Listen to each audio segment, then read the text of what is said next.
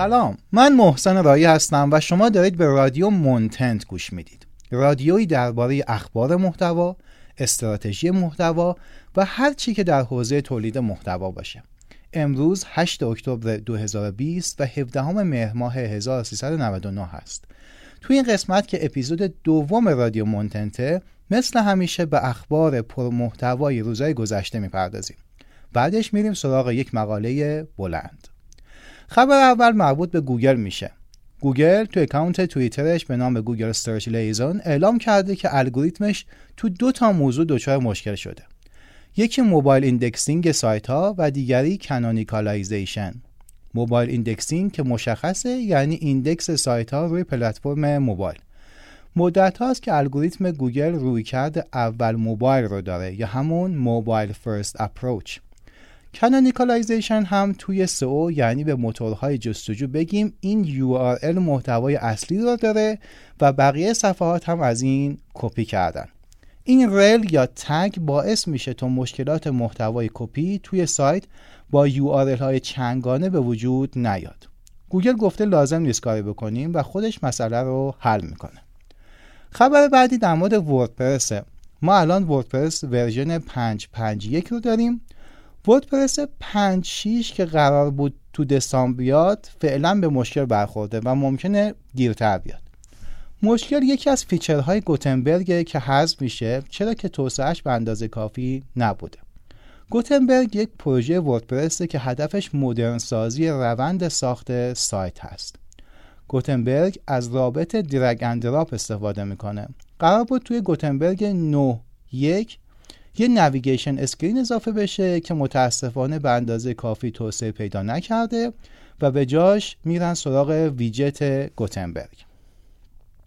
خبر سوم هم دوباره در خصوص گوگله. گوگل plugin Web Stories ش رو واسه وردپرس معرفی کرده و به شما اجازه میده تا چیزی شبیه استوری های اینستاگرام بسازید. شما با این plugin می‌تونید استوری واسه وبسایتتون تهیه کنید که خیلی باحال هستن. این نشون میده گوگل چقدر به CMS ی به نام وردپرس توجه می‌کنه.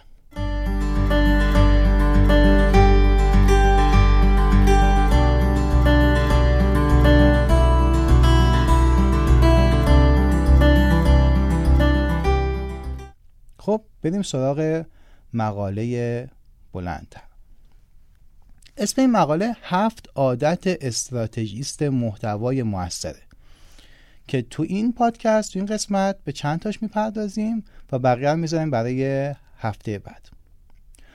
آیا شما هم دائما تو نوشتن محتوا غرق میشید و می‌پرسید دقیقا چه کاری لازمه تا همه چیز به شکلی موثرتر در کانال های مختلف ساماندهی و استفاده بشه؟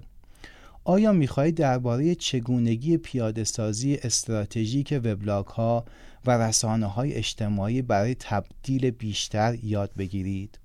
به دنیای استراتژیست محتوا خوش اومدید. این متخصصین نه تنها در نوشتن و ویرایش مهارت دارند اونا همچنین مدیریت محتوا رو به سطح بالاتری میرسونند.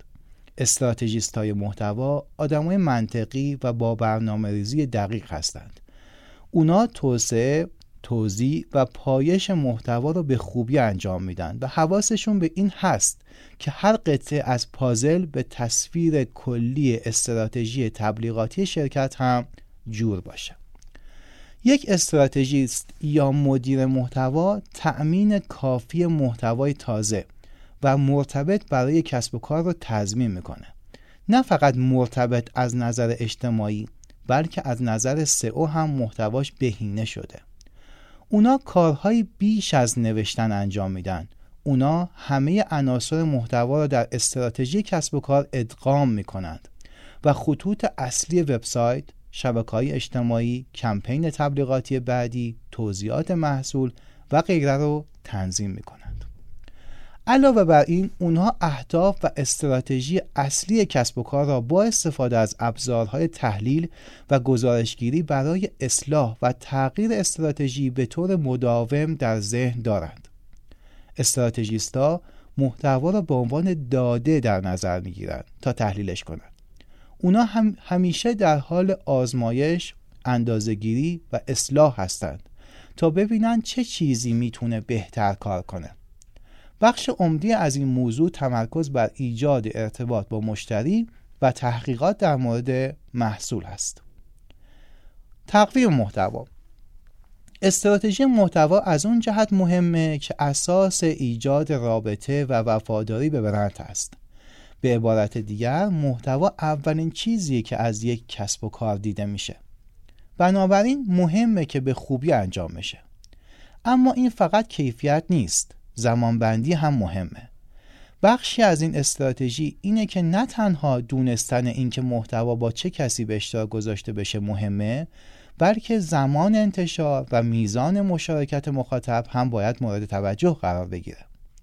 بنابراین استراتژیست محتوا برای اینکه چه چیزی باید ایجاد بشه فقط نیست بلکه نحوی ارتباط اون با مخاطب هم مهمه. یک قسمت مهم از استراتژی محتوا ایجاد یک تقویم محتواییه که می‌تونه نه تنها به عنوان یک برنامه بلکه برای رهگیری مشتری ها بازارهای هدف، شاخصهای اصلی عملکرد KPI و سایر عوامل مهم مورد استفاده قرار بگیره. با این چهار روش می‌تونید تقویم محتوای مناسبی داشته باشید. فهرستی از موضوعات محتوا یا همون content topic و ایده های عنوان title ideas تهیه کنید. ابتدا عناوین خود رو امتحان کنید تا از کارایی اونا اطمینان حاصل کنید. این می‌تونه هم شامل محتوای مورد استفاده مجدد باشه و هم محتوای جدید به پست هر روز یه سری اطلاعات دیگه اضافه کنید مثل اینکه چه کسی کجا و چه زمانی پست رو ارسال کرده اینها رو می‌تونید توی یک گوگل شیت اضافه کنید. تقویمی رو یادداشت کنید که هر پست با کدوم رویدادها، تبلیغات و اهداف تجاری خاص مطابقت داره.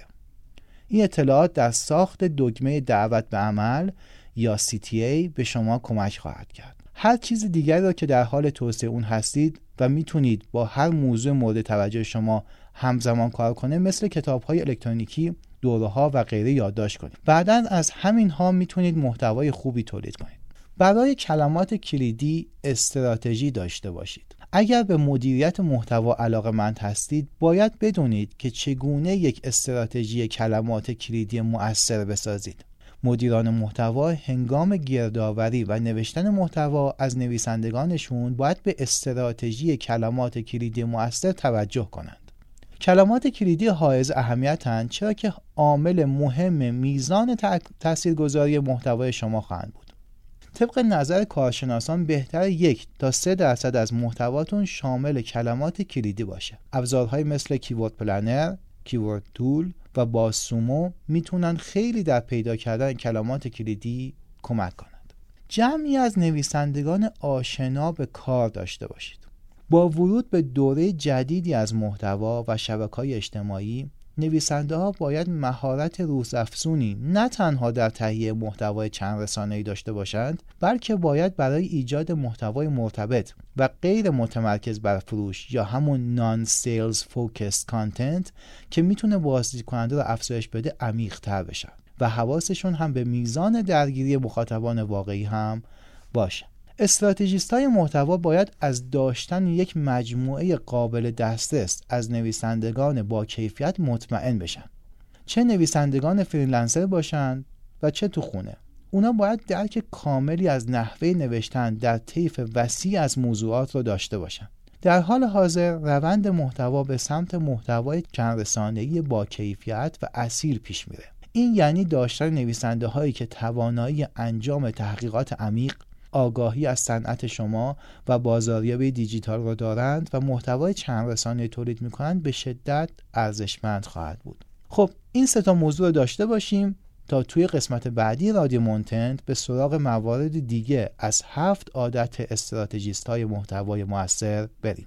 این بود قسمت دوم رادیو مونتنت ممنونم که گوش دادید. متن این پادکست هم توی سایت امرایی اومده و می‌تونید از اونجا بخونیدش. شاد باشید و سلامت.